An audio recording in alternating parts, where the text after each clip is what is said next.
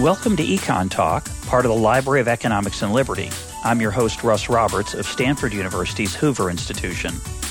Our website is econtalk.org, where you can subscribe, comment on this podcast, and find links and other information related to today's conversation. You'll also find our archives where you can listen to every episode we've ever done going back to 2006. Our email address is mail at econtalk.org. We'd love to hear from you. Today is July 10th, 2014, and my guest is D.G. Myers. He is a literary critic, author, and he is dying of cancer. That combination makes this episode of Econ Talk a little out of the ordinary. David, welcome to Econ Talk. Glad to be here, Mr. Roberts. Now, I invite you to be a guest after I read your remarkable essay, The Mercy of Sickness Before Death, which is about what it's like to be a terminal cancer patient. And I believe that that essay and the lessons of, of that essay tell us something important related to economics. I'm, we're going to get to that. But I want to start with your medical situation. When were you diagnosed and what was the nature of the diagnosis? As I wrote in my most recent Patheos essay, which was retitled by my editor, Quitting the Cancer Battle, my original title was New Hope for the Dying. I was first diagnosed around the Jewish holiday of Sukkot, which is in the fall of 2007. I was in the good medical habit of getting a routine physical examination every year, partly on the understanding that a man my age, and I was only 55 in 2007, was protected against prostate cancer by an annual physical. Nevertheless, my physician discovered what he called an opacity on my chest x-ray. Uh, d- uh, doctors are, are wonderful for avoiding what the cancer memoirist Christina Middlebrook calls the stink words. So he, he wouldn't commit himself to, to anything that might make my, my nose wrinkle.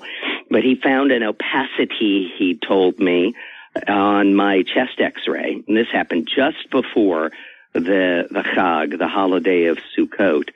So I, I couldn't schedule a visit with him to uh, to get a biopsy uh, for a couple for three days, and those, as you might imagine, were were three dreadful days for me and my family. Um, biopsy showed uh, that I had metastatic prostate cancer that had spread to my uh, uh, right ischium, which is uh, right under the pelvis, uh, a left rib, and uh, some lymph nodes. Um, and what did you what did you do? Uh, what what's been your medical response to that? And we'll talk. Well, we'll talk about your I, emotional response in a minute. But what's been your med- What was the medical response? well, immediately, response? immediately, my um, I, I was put under the care of a brilliant oncologist at uh, in Baylor College of Medicine by the name of Rush Lynch. Uh, Rush went to high school with Janis Joplin, a detail I always have to include when I mention Rush. That's important. Uh, and uh, Rush got, put me under uh, chemotherapy um, immediately, and the the chemo, and then also he had the the theory though no urologist would go along with this, but fortunately we found a radiation oncologist who would he was under the theory that if he destroyed my prostate, he might possibly cure me of it. And for three years, that worked. So for three years, hormone treatments, the uh, the radi- the irradiation of my prostate, and the chemotherapy held, seemed as if it had cured me, but then um, it turned out just to be a remission. The cancer came back full strength, um, spread from my right ischium throughout my right hip and destroyed it. And um, we, uh, by this time, I had moved to Columbus, Ohio. We went through the drugs that were available. I've exhausted them now. Now I'm on palliative care, and it's just a matter of time.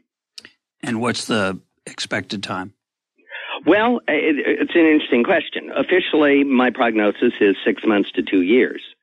Uh, but it was that last fall when I began my current reg- regimen of chemotherapy. And I so far, I've had 12 cycles on the same drug when my oncologist was expecting only four or five. So nine months later, my prognosis is still six months to two years.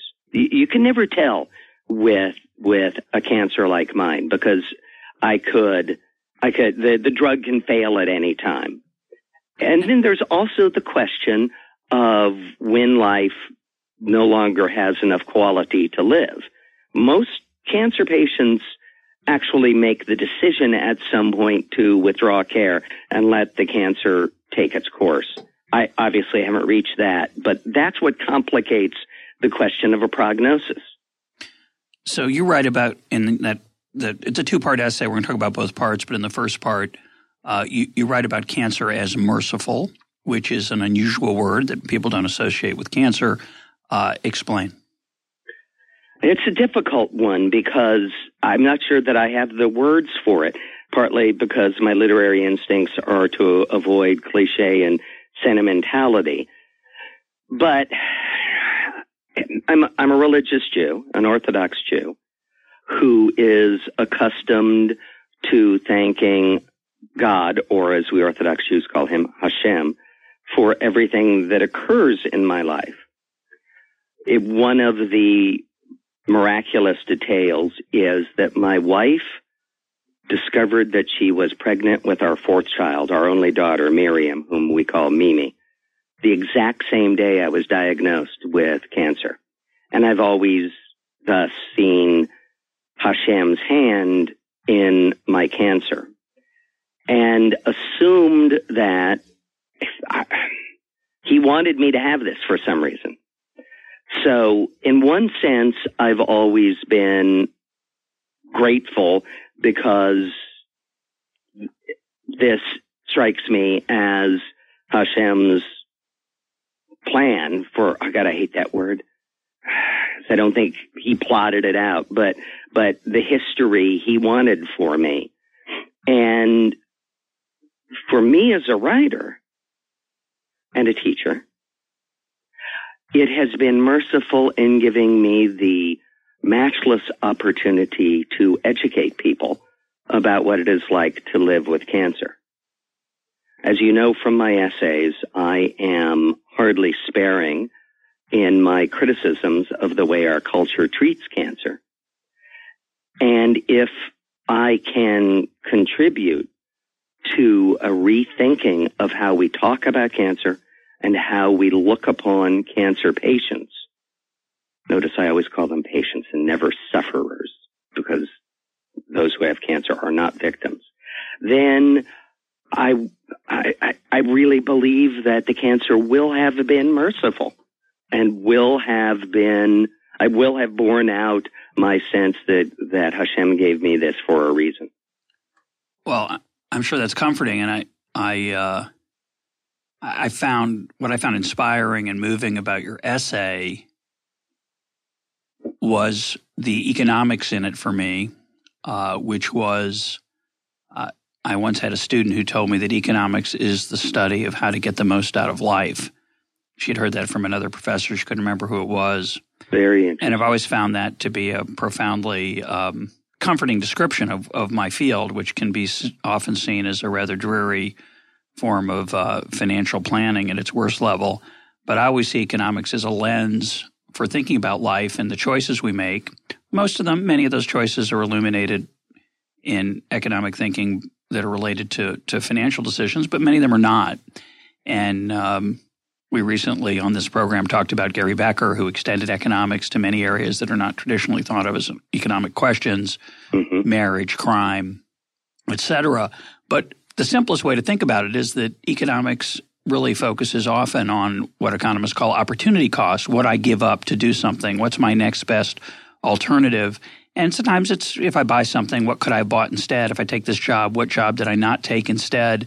but it also includes who did I marry and thereby not marry. And most importantly, and this is coming back to your essay, how do I spend my time and uh, what did I not spend my time on as a result of that decision? And your essay reminded me of how easy it is to waste what I think of as our most precious resource, which is not oil, but time. because it's that, very scarce. That is, that's exactly true, and I, I have two examples of that. The uh, the first is that I, I was trained as a literary theorist and actually pursued the philosophical refutation of many literary theorists. Uh, I was also a literary historian, and I was writing a book when I was diagnosed with cancer called Battle Cry of Theory. It was going to be a history of theory's invasion of American English departments. But when I was diagnosed, I put that book aside, partly because I did not want to spend my last weeks reading Jonathan Culler and and Harold Bloom. Yeah. Um, I, and and I I I found w- what I did instead was an economic decision though I never would have perceived it at the time. It was economic. It was clearly economic. I, I, I started keeping a book blog and started doing what I had done years and years ago when I'd first become a writer. I, I'm talking about when, when I was in my early twenties. I returned to reviewing books. And uh, because I wasn't interested in writing begging letters to editors, I just started reviewing books on my blog, which led to a job at Commentary Magazine as their fiction critic and all sorts of opportunities to become a, a public literary critic, which has proven to be I, I've I'm much more influential as a writer now than I ever was in my days when I was a critic of criticism. Mm-hmm. The second is, and it's it's not unrelated to that, but uh, this is more more global and part of my advice to cancer patients. It's the idea of the bucket list. When we realize that we have a limited amount of time, the question arises, what have I been wanting to do and been unable to do? But when you have cancer, you realize that there are limits placed even on that. So, for example, I, as a Jew, I've I have never visited the state of Israel and of course have, have longed to for many years. But with my hip now, I, I can't travel that far.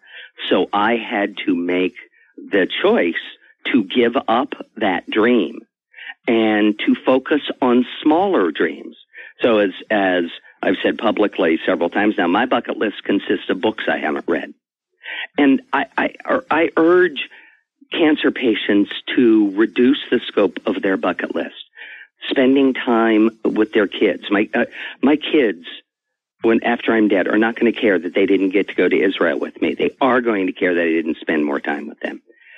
And in that sense, in exactly Becker's sense, I think I've made a a a, deter, a determined, a self-conscious economic decision in the light of my cancer.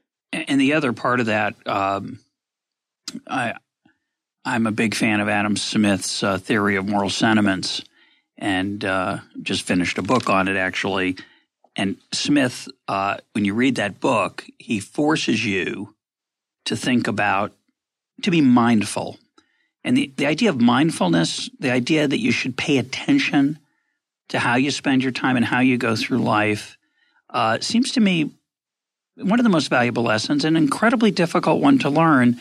And I think one of the one of the virtues of, of your essay and a number of other related uh, essays and writings I may mention, certainly we'll put links up to, is that you need to be reminded uh, that your life is finite. You need to be reminded that that times with your kids are precious.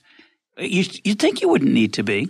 One of the things I read just after or just before, I can't remember, your essay is a remarkable essay that Helen Keller wrote in 1933, where she writes about what she would do if she could see for three days. Mm-hmm. And and you and I have been blessed to see for six decades almost, right. for my case and yours, right around there.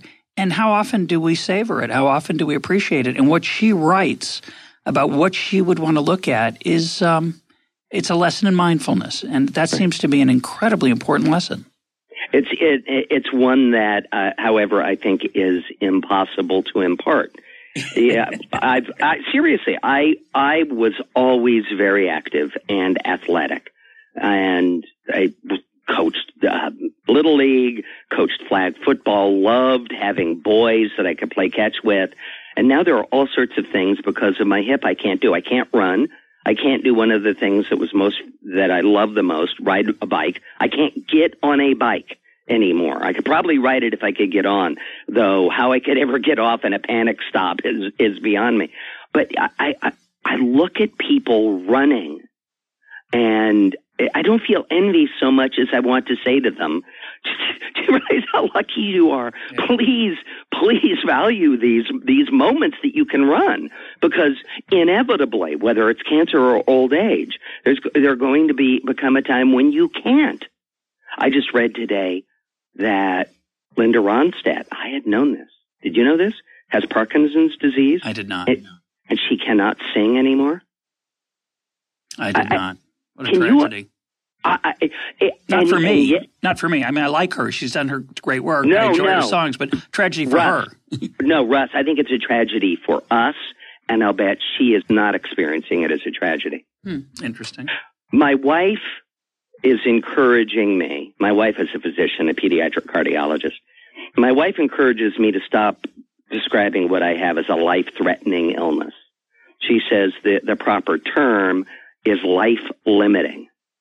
Now, what she as a physician means is that the expected duration of my life now has a limit. But I love the phrase because the things I can do have also been limited by my disease. And your point is we all really have life limiting conditions and we're just not aware of them. Oh, yes. It's becoming mindful of those would be, would be merciful. But I, I I'm afraid it may be impossible. Yeah, no, it's um, it takes a, it's a question of focus. Uh, Garry Wills wrote a wonderful book, uh, Lincoln at Gettysburg, and in the beginning of that book, he talks about the late 19th century habit, custom of visiting cemeteries as a form of uh, character development. Right, and that's part of what we're talking about. That uh, it's not a bad thing to be aware that your gift of time is finite and yet, it strikes me that your attitude uh, toward cancer and the 19th century visiting of cemeteries is extremely at odds with the current American culture, which celebrates youth. And uh, the word cancer is not really a, a, word people like to even hear. It's one of those stink words. Right. Um, so, what kind of reaction have you gotten from um, your lack of sentimentality and your refusal to indulge in hope? Uh, you, you point out that hope is not what most people with cancer need. They need honesty so that they can savor and enjoy and, and use their time, just like all of us. We're all dying. Mm-hmm. Uh, what do you think well, of this? Are, what kind know, of what kind of reaction have you gotten to this to this attitude? Except maybe for for one comment to my latest essay, which was later partially retracted by the author, I get two reactions. One is, and these are these are from the, the people I love most are ex- expressions of of gratitude and and admiration, which of course is wonderful, a wonderful flattery for my ego. Um, but by far, the widest reaction I get is utter silence. My own sister did not say anything to me, anything at all to me about cancer for the first five years of my living with the disease. Um, it, it's amazing the friends who who disappear. Yeah, it's political. Yeah, I understand that.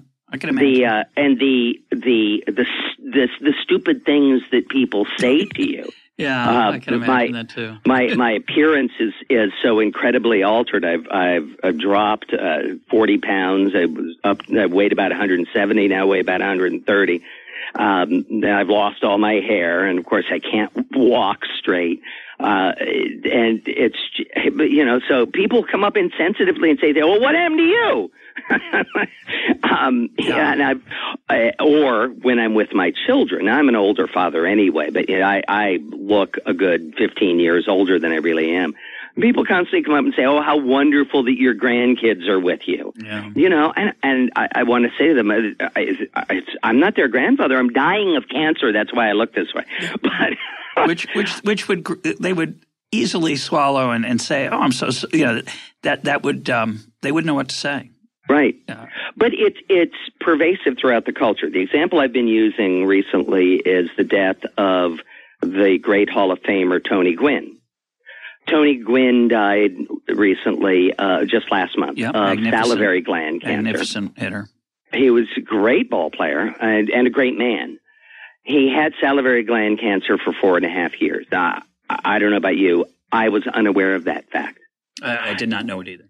Every fa- every article about Gwynn's death, quite rightly, celebrated his prowess on the ball field and what a what a wonderful man he was. The last four and a half years of his life disappeared from all the accounts. The only thing they ever said was they had a four and a half year quote battle with cancer, and you know how much I hate that word battle. Yeah, we'll talk about that too. My, my, one second, just let me finish this about Gwynn. Yeah, so, go ahead. so you know the, uh, his experience of it. He continued to coach baseball at San Diego State. How did it affect his coaching? What did it do to his religious faith? How did it alter his relationship with his wife? All of this went unsaid. And it just disappeared into one word, battle. Now, as you know, I, I, I hate that word. I think it is one of the lies our culture tells. I hate it for several reasons. One, as I suggest, it's a way of cloaking in invisibility the experience of men and women who must live with the cancer for several years. But I also hate it because it imply it's it's a lie about the control a patient has over his cancer. There's really nothing that a cancer patient can do to fight his cancer. His oncologist can fight it. The drugs he takes can fight the disease. And I, know there's some research that suggests that a good attitude helps, but far more important, I think, is for a cancer patient to fight for the truth about his disease, to fight his doctors to level with him, to fight to assume responsibility for his disease, to make choices how to spend his time, what treatment op- options to pursue and which to forego, you know, there are there are ones that I've decided against because the side effects are just too onerous. That's the way in which a cancer patient can fight, but but she's not fighting the disease. She's fighting for people to be honest with her and for allow her still to be a full functioning responsible grown up. Yeah, no, it's an infantilizing uh, phenomenon, I, I think, and it uh, it's so ubiquitous. The the, the fight, battle, uh, struggle uh, terminology, and I think it's our way of ennobling a um, something, as you, as you, say, we really don't want to face, uh, don't want to think about, and don't want to look at. As you say, people. I, you talk about friends who disappear. I'm sure people literally look away because they're uncomfortable with the fact that you don't look the way you used to look. Exactly. It's it's when I when I go to shul, when I go to synagogue, it is, uh, and I can't do that very often because I have to be pushed in a wheelchair now. But it is it is amazing. You know, there are there are those of my friends who come over and ask him if I'm having a good day or a bad day, if there's anything they can get me, do I need a book? And then, right, there are those who who just pretend I'm not there. Yeah, well, we do that with not just cancer patients. Uh, what's interesting to me is that is that our culture in America is built around uh, this concept of tolerance. Mm-hmm. And yet there is a large set of categories, which is mainly a good thing, I believe. But I, and yet we have lots of categories that we don't tolerate. We just pretend don't exist, and that uh, Ill, people who are ill, people who are crazy, uh, are diagnosed as crazy or perceived as crazy. Uh, we just uh, pretend they're not there, uh, that they don't exist. We don't look at them on the on the subway. We don't look at them in our in our on our streets. Uh, we just kind of shut down and just hope right. it goes they, away. Right, Ralph Ralph Ellison's Invisible Man is yep. still relevant for our times. I actually think less of tolerance than you do because I think there's a, a hair's breadth difference between tolerance and indifference. I, I just wrote a piece for the Image Journal in which I argued that religious people, uh, uh literary and religious people in the 21st century have to abandon tolerance for what I call multilingualism. We have to learn to speak one another's theological language. I think we have to start having less indifferent tolerance and more direct caring about those who are differ, those who are different from us. And I, cancer is, uh, I think, a perfect example of what goes on from top to bottom in our culture. You say that that the, the fight metaphor, and I think you're absolutely right, is a way of trying to ennoble something we really don't want to think about. But of course, it, it can't be ennobling if it's false. Yeah, yeah and no, I don't want to be. I don't want to be ennobled. I, I, I want to. I want the reality of me to be acknowledged the same as as any other person does. I think the tragedy is because of our uh, emphasis on youth and beauty and superficial appearance. Uh, I think maybe a better way to describe that that linguistic uh, dishonesty is it is an attempt to dignify the undignified. And right. the fact is, uh, there's nothing undignified about losing your hair uh, because of cancer treatment. It's not normal. It's not what you're used to. It's not what uh, a friend of yours is accustomed to, right? But right. but it's not undignified. It's just a natural reaction to a, a, set of chemicals. But it makes us so uncomfortable. And it in our I think for many of us, and I'm I'm no different by the way. I'm making it sound like I'm outraged about it. It's easy for me to conduct this interview over the phone. I've never met you. I don't know you. Uh, I've admired your work over the years. Uh, it's just chance that I came across, across your essay, you know, a week ago, and you were kind enough to agree to talk about what are very, very personal issues. But it, it is the case that to many of us, people who are sick or troubled looking, we don't see them as dignified. We don't know them, but we judge the superficial, and as a result, uh, we want to dignify them with the with the struggle motif, and I think it's silly. And as you say, it's well, again, dishonest. I'd I'd revise what you're saying just slightly. I think that those who use such language are trying to preserve their own dignity and are not concerned at all with the dignity of the the sick. Uh, because if if they were, and it's it is hard. We all know this from, from encounter with anyone who has a physical deformity. I, I'm sorry, I'm going to call it a physical deformity, even though that's politically incorrect. Yeah. But we know how hard it is to to look at such people. Yeah. Um, and and so we preserve ourselves and our own feelings at the expense of them. And as you said, I was no different until I got the disease. Now it now it just makes me angry. Uh, speaking of anger, I wanted to um, when I read your essay, one of the things I thought of was the the Dylan Thomas poem, uh, which is "Do not go gentle into that good night, rage, rage against the dying of the light." And I thought of your essay as being pretty rage free. Uh, Dylan Thomas is talking about working hard. I think when he says rage, I, I, I read that as meaning work really hard at not acting like you're dying and and, and falling into into despair or or despondency or, or worse, apathy or indifference. Uh, what do you think of that word? And, and how would you describe? I, I saw your essay as more of a savoring and, and not much rage, but do you feel I, I that? agree. I, I've, I'm not a fan of Thomas's poem. Yeah, I, am not a no, I've never I've never been a fan of Thomas. No. He's not not my my style. But particularly that poem I think gives the the wrong note. Now of course it's a son talking to a father. And I think my own sons have some of that attitude toward me. And in many ways that I hear Thomas saying, don't go, don't leave me. I need you. Uh, and it's more, and this is not to fault Thomas in any way, but it's more about Thomas than it is about his father.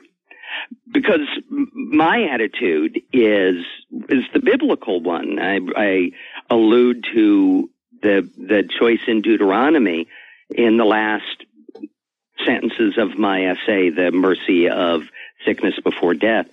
And that is that we have before us the choice between life and death. And yep. even those who are dying can choose life. Yeah, actually, it, I put that in my I put that in my uh, first book, uh, that line, because I think it is uh, it's one way that I remember to be mindful It says exactly. It says choose life. It doesn't mean literally choose between life and death. It means live. Don't live uh, as if you're dead. That, and for those of us who are dying, the the more important thing is life rather than the fact that you're about to, to die. Now, as I say, this was a lesson that I was lucky enough the day I was diagnosed, since I learned the same day that I was going to be the, the father of a fourth child. And I, in, I intuited immediately, or at least my my sad, deluded interpretation of the coincidence was that God was saying, no, here, there, here's the choice. Life and death. Life, uh, a new child. Death, you're going to die of cancer. Which is the more important? My daughter. Uh, I'm going to read, uh, I'm going to read a quote from the essay now. and, uh, and I'm going to read a poem that it reminded me of, um, which, uh, it's the rare poem that seems to suggest uh, an explicit economics uh, point. So bear with me here for a minute. Absolutely. You write Cancer may be a death sentence, but there are many ways to read the sentence. Resignation is only one of them, and a particularly arrogant one at that because it presumes to know, as it cannot, the outcome in every detail. But if you are ignorant of the suffering that awaits you when you are first diagnosed, you are equally ignorant of the changes that cancer, will work in your thinking and emotional life, some of which may even be improvements in old habits of thought and feeling. You may, for instance, become more conscious of time, what once might have seemed like wastes of time, a solitaire game, a television show you would never have admitted to watching, the idle poking around for useless information, may become unexpected sources of joy, the low key celebrations of being alive. The difference is that when you are conscious of choosing how to spend your time, and when you discover that you enjoy your choices, they take on a meaning they could never have had before. You no longer waste or mark time, you fill it because now you can see the brim from where you are lying. That's absolutely beautiful. Um, and it reminded me, obviously, it illustrates the point we've been making uh, about mindfulness and, and, being aware of your choices, but reminded me of a, a beautiful poem that for some reason I mistakenly remembered as being Edna St. Vincent Millay's. It's actually Sara Teasdale, and it's um, it's barter, uh, which is a word that Adam Smith liked a lot. and it's uh, it's not about swapping um, corn for uh, for um, for beef. It's uh, a different kind of barter, but again, that makes it to me all the more about economics. And Sara Teasdale writes. Life has loveliness, to sell, all beautiful and splendid things blue waves whitened on a cliff, soaring fire that sways and sings, and children's faces looking up, holding wonder like a cup. It goes on for two more verses. I'm not going to read it. I'll put a link up to it. But the idea that you can acquire pleasure in life and satisfaction and joy by doing one thing and not the other is what that, that poem is about. But I, when you talked about filling time rather than marking it, I thought about that image of holding wonder like a cup. The idea of filling your cup, filling your life with wonder, uh, just struck me as a it's a good it's a good guidepost. It's it's wonderful, and it seems to me an opportunity that is open to anyone. One of the the things that has happened to me is the, when you when you undergo chemotherapy, you have some days that are, are just horrible. When you, it's very hard to describe the side effects of chemotherapy. It, it feels as if you've been beaten up. It's not just that you can't summon the energy to do something. You, you can't summon the will to do it. So there are days when I'm unable to read. I, I can't hold a book. But one thing I can always do is listen to music. I, I, I'm not particularly musical. I don't have a good musical sense. So I've been relying on friends. My friend Terry Teachout, for instance, urged me to get some Jimmy Rushing, a blues singer. And uh, he, as Terry knew he would, listening to him lifted my spirits. I've been, I've started to explore the world of music in a way that I hadn't since I was an undergraduate. definitely a low key celebration of being alive. Eh, eh, something that I've I've urged my mother in law, who is a I think the the technical term is a treatment resistant depressive. who had been complaining that she can't read fiction because she becomes too emotionally involved. And I said to her, Ema, that's, but that's exactly what you want. The, you, you, the fiction is is returning you to life. Yeah. Yes, it's making you uncomfortable, but that's because it's it's awakening emotions that are dormant. It's a low key celebration yeah. of being alive. Yeah, but to me, those low keys are they, some of them are the highest moments. Uh, Absolutely, they're, they're, about the savoring, and I want to I want to push us a little bit in the direction of literature, and we'll, we'll come back to life and cancer in a minute. But my segue is the is the following in the last few years, uh, knowing your situation, uh, what literature have you been drawn to? Uh, anything outside your regular patterns? Um, you're a big reader. You're a voracious reader. Um, anything new in the last few years because of I, where you are? I, where you are? Well, I don't know if it's because of where I am. Now, of course, I've for professional reasons, since I'm writing a book on living with cancer, I've been I've been doing a lot of reading in cancer memoirs as I quipped on Twitter today, cancer memoirs, I'm afraid, are like golf tournaments on TV. Only those who already have the disease are interested in them. But I, so I've been reading those, but that's for professional reasons. One of the unexpected swerves that my reading has taken in recent months has been into Catholic fiction. I happened, I think, just serendipity when I was reviewing for commentary, I happened upon two different novels by two young Catholic novelists, Christopher Beha and William Giraldi, both of whom have become email friends. And they both wrote wonderful first novels and then even better second novels that I just reviewed for Books and Culture. And one of the things that was so impressive about Beha and Giraldi is that they had chosen to go in a new direction they they didn't see Flannery O'Connor as their obvious literary precursor. Or Graham Greene. Uh, no, for for Beha, it was Graham Greene. Oh, yeah. Though you'd be surprised how little purchase Graham Greene has on the contemporary literary imagination. He's dead. So, yeah. yeah, exactly, and he's British. Yeah, and, he, and he's religious. Him. Yeah, right. And all, but also Muriel Spark. Uh-huh. So Beha and Giraldi got me to read and reread Graham Greene and Muriel Spark. I've just pretty much, I'm a, uh, always in my reading, I'm a completist. It's one of the things you can do in life. You can read the complete works of somebody. And I've read all of Muriel Spark now, and uh, except for his entertainments, most of Graham Greene. And that's something I never would have predicted that I would have, I would have gotten this fascination with Catholic fiction. It's true. One of my my closest buddies back at Texas A&M is a devout Catholic, and we always yacked up religion. But I, I I never would have expected to become this sort of public advocate for Catholic fiction. Do you reread? Absolutely. What are give me five books or so that you read? You've read more than once, or maybe more than that. Lolita. More than twice. Okay. Lolita, and that in our warm up, you asked what's you said one question you wouldn't ask is what's the greatest novel of the past century? It's it's Lolita. I re, like. I'll take five. Give me five. okay, well, like Lionel Trilling said about Huckleberry Finn, I I reread it every year. Hmm.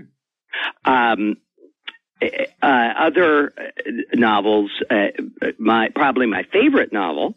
Uh, I wouldn't say it's the best novel. Is Philip Roth's American Pastoral uh, I before I got sick also had hoped to to write an intellectual biography of Roth, and now Claudia Roth Pierpont has has come out with one, so I don't have to do it.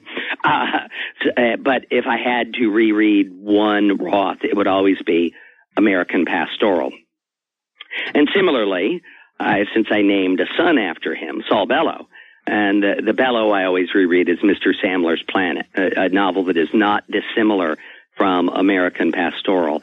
They're two examples of what I call the Jewish talking novel.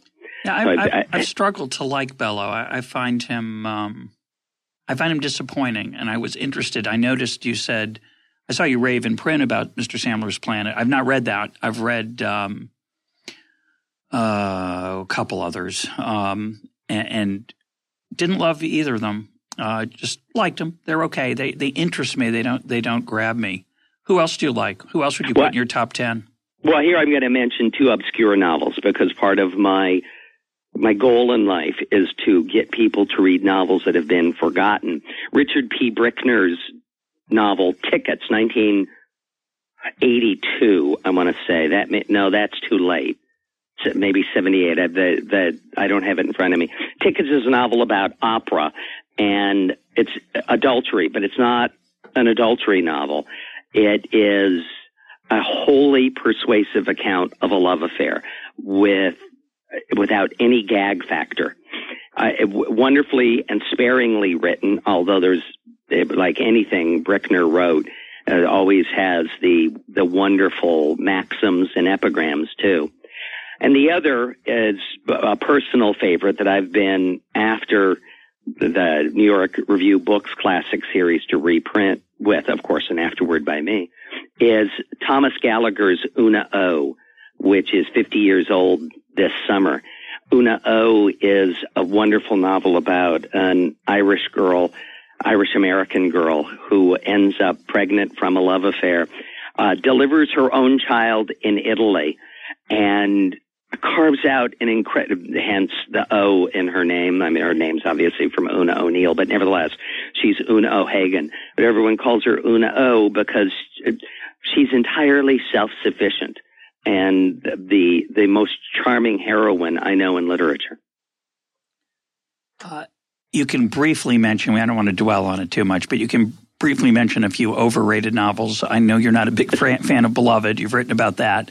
Uh, any others you want to add to the list? You're you're strikingly honest for a modern literary critic. It seems to me that most uh, book reviews in America today are are raves other than politically incorrect books or people with bad attitudes that, that don't make the cut at the New York Times Book Review, uh, you you have never been shy about being um, scathing about bad books. You want to throw in a couple? Oh yeah, so I'd be, be glad to. I, could, I, don't want to spend the rest of the time on it. I know, and I just know. A so couple. I'll just rattle off names: Jonathan Franzen, very much overrated. Um, um, uh, uh, John Irving, uh, no one should ever read another John Irving novel. He's long past his sell-by date. Um, I'm, I'm hesitant to include Updike because Updike is rapidly disappearing from the literary culture, Nobody and there reads are him anymore. Pardon? Nobody reads. I loved him I, exactly. as a as a short story writer when I was in in college. I never could get into his novels, and most people can't either. It, it seems. Right. It's uh, so. Let me take him off the list because I do believe the Rabbit novels Don't. are worth are worth reading. Okay. Uh, I have been on the warpath against the Library of America recently, which has made, I think, the indefensible decision to include popular writers like Elmore Leonard. I, I'm sorry, Elmore Leonard died last year. He died on the same day that J.F. Powers' letters were published, and it was typical for the great J.F. Powers that he should be eclipsed by a writer who was a quarter of his stature. And now I find that the Library of America is doing a two volume Elmore Leonard. All of Elmore Leonard is in print. There is no reason for a Library of he's- America. He's no James Cain. Let, let's be honest. and he's no Raymond Chandler, No, whom the not. Library of America already has. I, but I, I like Elmore Leonard. I bet your wife likes him too. He's he's a he's a, he's a lovely entertainer. He is a, he is an entertainer. There is no reason that he needs to be permanently preserved Enshrined. in a library, especially when and this is the one I always agitate for. Peter De Vries, the great comic novelist of the 50s and 60s, is entirely out of print Yeah. except for uh, two volumes. Uh, talk about the um, the state of reading in America. Uh, there's in many ways it's the greatest time in human history to be a reader.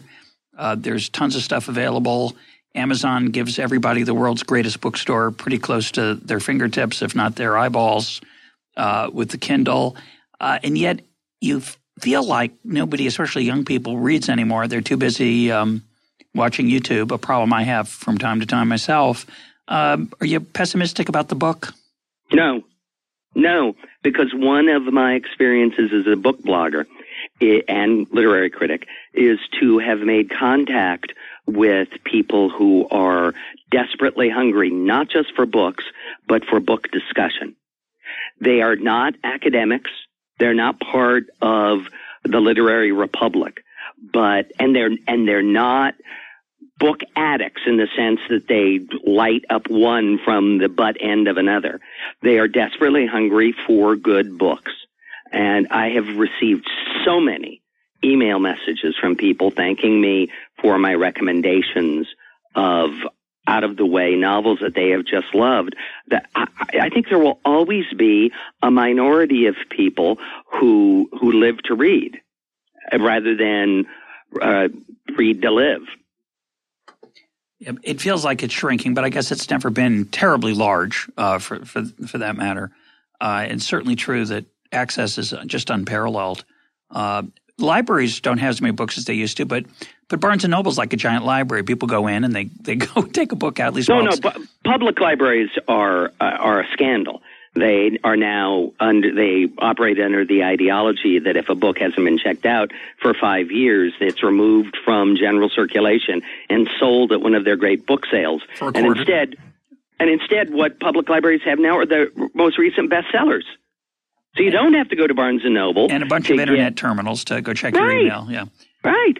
And I, I, I don't understand. I grew up in Riverside, California, and went to the public library. My mother used to take us to the public library once a week, and I can remember the thrill uh, almost a pornographic thrill of sneaking into the adult fiction section. Mm-hmm. I read Moby. I read Moby Dick when I was in the fifth grade because I thought I was getting away with something. I, and I, I, am not sure that young people can have that experience anymore. I did this. I actually read it at ten, also, uh, and I've not read it since. Uh, I oh, don't think really? I got much out of it. I didn't. It wasn't anything sneaky about it. It just seemed like a good adult book, and I liked the the woodcut on the cover of Ahab. Right. Uh, would you recommend I go back to it? Oh yes. Oh yes. You you have to have your um your nonsense detector because they, um, let's say the whale is not the only one with a blowhole, um, but uh, but that's part of the charm of the book. It's capacious. It's it's, it's it, there's room to stretch in that book, and so if there there are things that you skip, there are things you skip. Yeah. I, I, I like the uh, the the formulous grandiosity of that book. So I have to ask you another uh, reading habit question, which is uh, when I was younger, I felt I had to finish every book I started. It took me a long time to get over that habit. Do you finish every book you start, or do oh, you no. drop in the midstream? And when did that? Oh, unless I have the professional responsibility yeah. of reviewing it, um, no. There are uh, there are many books, and books I think I will like. Um, though I must admit they tend to be more my wife's mysteries, the things she recommends to me that I just can't get through because of, of bad writing. Uh, but absolutely, I, I think that the choice not to continue reading a book is a critical decision. That is, you're you're offering your verdict on the book and your scarce time, which you need to use wisely. I, I, should mention, by the way, that we talked about your wife's reading habits before uh, we started recording, I think, and that my oh, oh. presumption oh. that she liked Elmore Leonard was not a form of um, extrasensory perception. Um, now, you wrote a, an interesting, um, very unusual uh, book on the history of the teaching of creative writing in American universities. Something I'd never thought about before. It's it's an interesting idea. The title of that book is "The Elephants Teach." Talk about the title of that book and your view of creative writing. Well, it's the title is from an anecdote, uh, probably apocryphal, when Vladimir Nabokov was being considered for a position in English at Harvard. The linguist Roman Jakobson objected and said, That's next. Shall we hire elephants to teach zoology?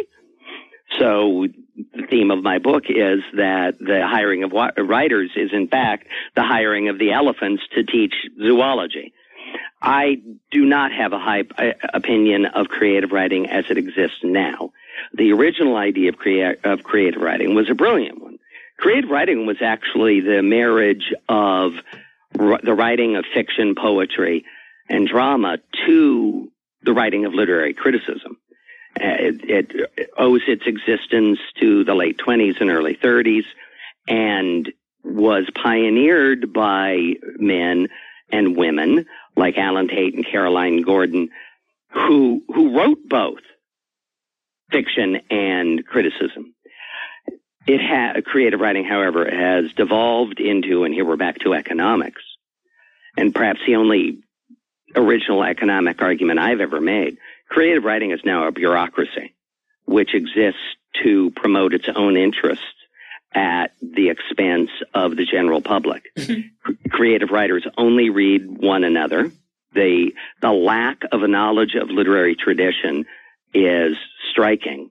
Uh, I mentioned two young writers, Christopher Beha and William Giraldi. Now, Billy teaches in the creative writing uh, program at Boston U, but but Chris works for Harper's, and they both strike me as being outside of the creative writing milieu, partly because they're interested in their predecessors. Creative writing classes, I, and I studied creative writing with the great Raymond Carver creative writing classes and Carver's classes were no different. You sit around in a circle and you read one another's work. And then you talk about it. Right. I, I, I, I, t- I tweeted yesterday, and I, I think you retweeted it, uh, the poem workshop, which I'll put a link up to by Billy Collins, which is, I think, a masterpiece in it is wonderful in describing uh, what's wrong with uh, that class in university. It is just it's just amazing that the thought that a 18, 19 year old or okay, that's they've graduated, 22 year old who is not Flannery O'Connor. Now Flannery O'Connor went to the Iowa Writers Workshop and and I will give creative writing Flannery O'Connor. But other than she, and that's of course a, even small, even it's a small numerator, it's a big denominator. Well, and even her immature stories are well immature uh, to to assume that that their their stories can support a discussion longer than thirty seconds, which is don't publish this, uh, as as as preposterous, especially when classroom time is so limited and we have so little time to to talk about great writing with students. Yeah. Uh, English departments, as you know, are now in the business of junking the literary tradition anyway. And so now we have two wings of the English department, both the critics and the writers who are uninterested in literary tradition. I don't know who the writers think will be reading them in two generations, and maybe they just don't care. Well, it seems to me the blogosphere is the natural, much of it is the natural outcome of the creative writing urge, uh, which is um, it's a beautiful idea that everybody's a writer, everybody has something to say, which is no doubt true. But it's also true that not everybody wants to read it, and some people are better than others. So uh, there is a certain self indulgence in the modern creative writing uh, phenomenon, um, which uh, is, as you really are saying, it comes at a, at a, cost. That there are other things that might be more more useful.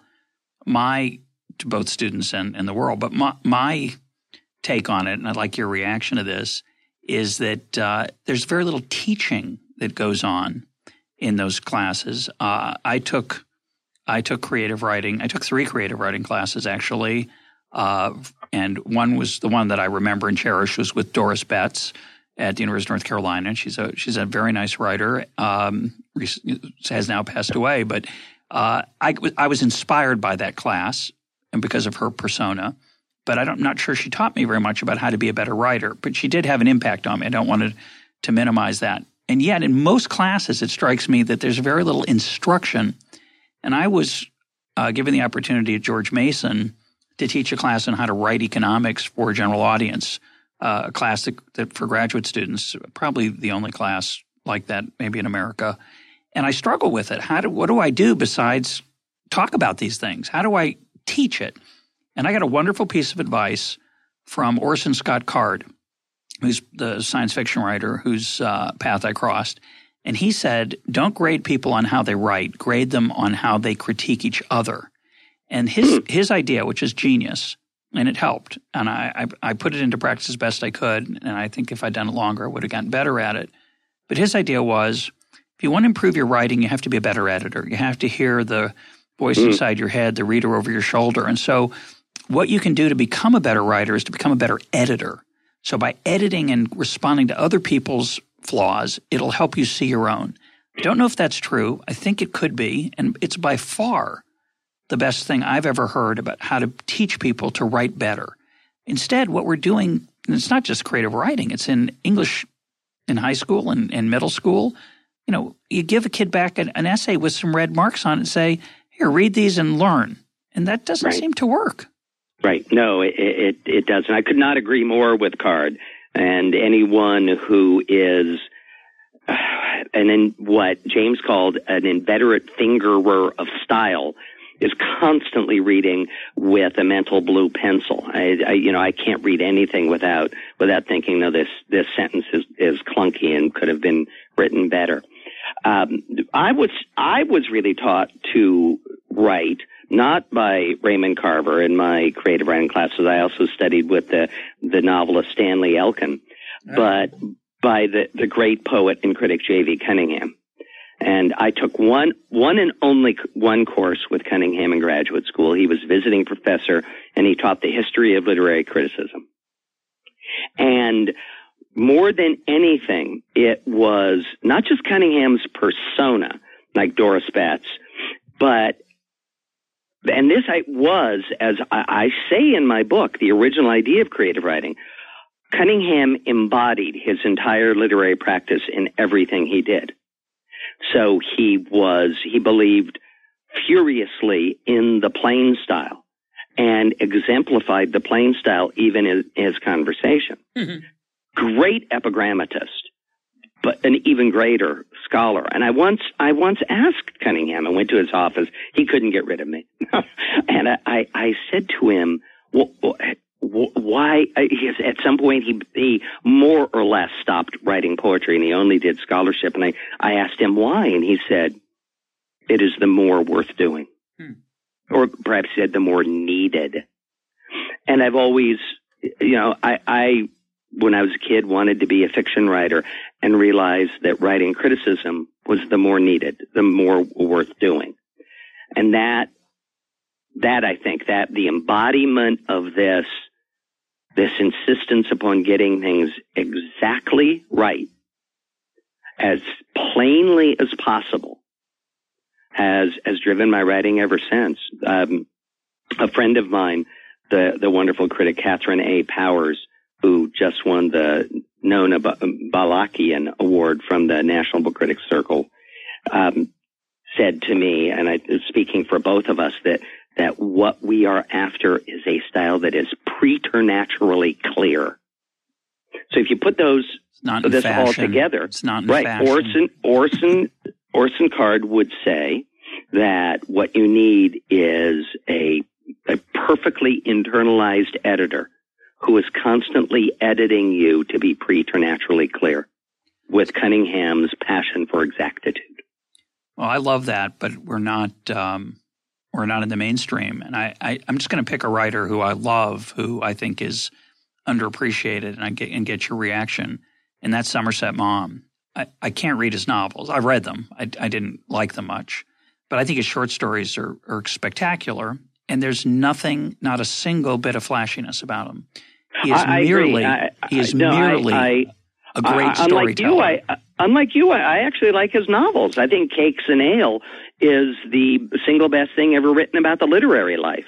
Yeah, I don't remember Cakes in. I just remember his two famous. You know, his, it, no one reads them anymore. Of Human Bondage and The Razor's Edge. Um, Right. Oh, go back and go and read Cakes, Cakes and Ale. It's about a, a it's about a, a popular writer based on Hugh Walpole and an unpopular writer, um, or a how should I say an exacting craftsman who is obviously modeled on Maugham, and the um, their their their acquaintanceship with the second Mrs. Thomas Hardy. Now, Thomas Hardy is given a different name in the book, but it's it's wonderful to see one of them trying to cash in on the renown of the second Mrs. Thomas Hardy, and the first one, although of course in essence sense this is a Romana Clay, Maugham is in his own way cashing in on it.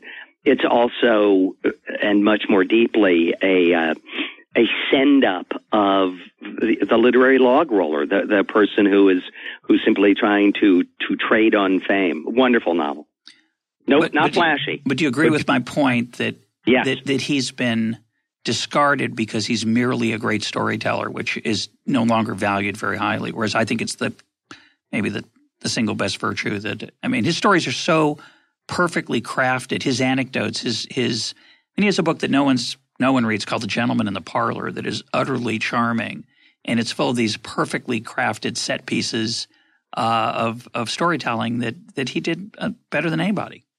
So you don't know Anthony Daniels' quip about Maugham? No. To, to confess a liking for Maugham is among the literate no different than a loss of caste among the Indians.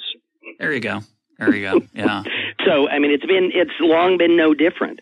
A Maugham to confess a liking for Maugham is to uh, is to tear your pants in polite literary company. Yeah, exactly. Um, just quickly, we're we're out of time, but just quickly, uh, you did a lot of teaching. Uh, talk about the transformation in the American University over the 25 years of teaching that, that you did and uh, your sense of it. Well, t- two main ones. The first I've already touched on, though in different terms, but the contemporary university is principally an administrative bureaucracy or a bureaucracy of administrators who are primarily interested in protecting their own turf uh, without any interest in the taxpayers who per- who support state universities, the scholars who contribute to the world of learning, or for or last of all, students who are there to get an education. Um, I, have taught at two football hmm. factories, Texas A&M and Ohio State, and I am, although I hate the athletic departments, love the athletes. And and think it's tragic what it's done to athletes. I, I'm much more incensed by the neglect of undergraduates and the the, com- the, complete disdain of anything that would improve teaching. And, and the second change has been in English departments, where uh, we I belong to a generation that went into teaching English because I, talk about heresy. We loved literature, and had been trained. I went to graduate school at a time when it was assumed that if nothing else, you knew Ch- Chaucer, Shakespeare, and Milton. It is now possible to graduate from many universities in this country without ever taking in, with a degree in English, without ever taking a course in Shakespeare. Sure. I, I, I, it's astonishing to me. I wrote a piece for Inside Higher Ed that, that about not not having my contract renewed at, at Ohio State. And one of the things that I think has escaped the notice of my fellow English professors is that now that we have made nothing indispensable to the study of English, all of us English professors are dispensable because none of us teach an indispensable subject. The, the Shakespeare scholar can be gotten rid of because studying Shakespeare is no longer indispensable. We have sacrificed any idea that there's a common tradition. When I say that, I am misunderstood to be calling for a reimposition of the canon. I don't think the canon ever existed to begin with. But I, I, we don't we don't even argue about what a common tradition might include. Nor when we teach something do we ever make the case that this is indispensable to the learning of a young person. We just teach our hobbies. we just think, teach what whatever interests us this month. So I happen to I happen to love Shakespeare, and I've I've taken my kids to to many Shakespeare performances. Uh, make the case for it. I, I I think it's indispensable as part of being an educated, civilized human being. But I, am sure many of our listeners wouldn't agree. Do you, do, can you make a case for that? How would you make the case for that? Well, again, in two ways. The first is uh, borrowing from E.D. Hirsch's idea of cultural literacy. You just can't speak the English language and not be indebted to Shakespeare, which means that the more Shakespeare you know, the the better your speech is. Not just because Shakespeare is a offers a wealth of illusions, but because he is he is the perfect example of how to use the English language with mellifluous exactitude. Uh, the second is that there is nothing in the picture of man which is not included in Shakespeare. Now, I recognize that we no longer study man. And even to use that word is to identify myself as being a dinosaur. A dinosaur. Shame I, on you. but, but, but it's true. But, when when a man has cancer, he's allowed a certain latitude. In his, exactly, in his exactly. Opinion. So everybody's it's nodding. part of my preternatural honesty There you to go. back then. Yeah. But but I, I'm serious. If if you had to restrict your study of man to one author, Shakespeare would be the one you would choose. Well, I, I agree with that. I, I think your first point. I'm not sure it's it, it's true in the sense that to know that neither borrower nor, borrower nor lender be is um, you know from Hamlet's uh, Polonius' advice to Laertes is good at cocktail parties. I don't think you have to know where it comes from to learn the lesson. Learning the lesson, which I think is where I take your second point about human nature, seems to me to be the, the value of Shakespeare. But you know, the critic could argue, well, we get it elsewhere. There are other places to we get it in the psychology department. You want to comment on that? Well, I, I, I again am a dinosaur and believing in human greatness and learning from those who are greater than we. Uh, it's certainly what informed my teaching.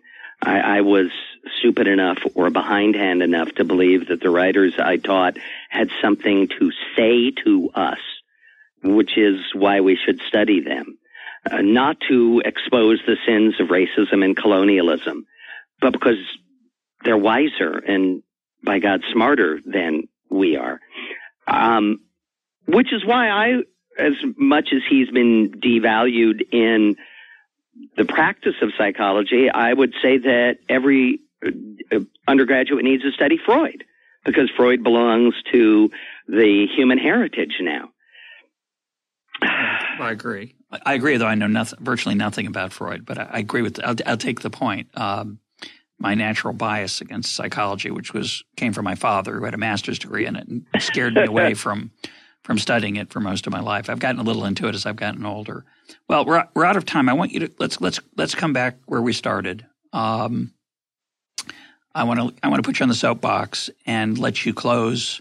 Uh, we've had a lot of interesting advice here about uh, Shakespeare and uh, Melville, but uh, talk talk more generally and uh, sum up your advice for people with cancer and without.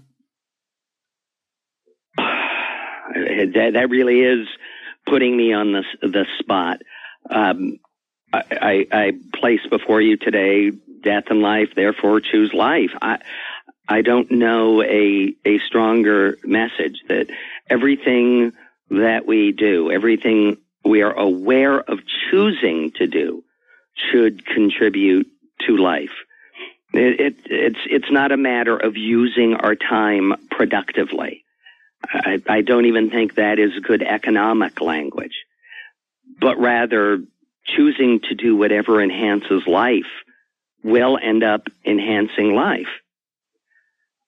The best way, perhaps, to put it is in literary terms, which is the way I, I think of putting it since since I'm a writer. I have a book manuscript out right now that is is called um, "The Moral Obligation to Write Well." A phrase, by the way, which was coined by an, econo- an, an economist. I'll have to uh, look up who it was for you. If if for a writer the moral obligation is to write well, then I would say that the moral obligation for all of us is is to live well. Yep, and use our use our gifts and time as best we can, and not uh, not to miss those opportunities, which are um, they're fleeting. Every second is fleeting. Absolutely. My guest today has been D.G. Myers. Thanks for being part of Econ Talk. Thank you, Mr. Roberts. Good talking to you.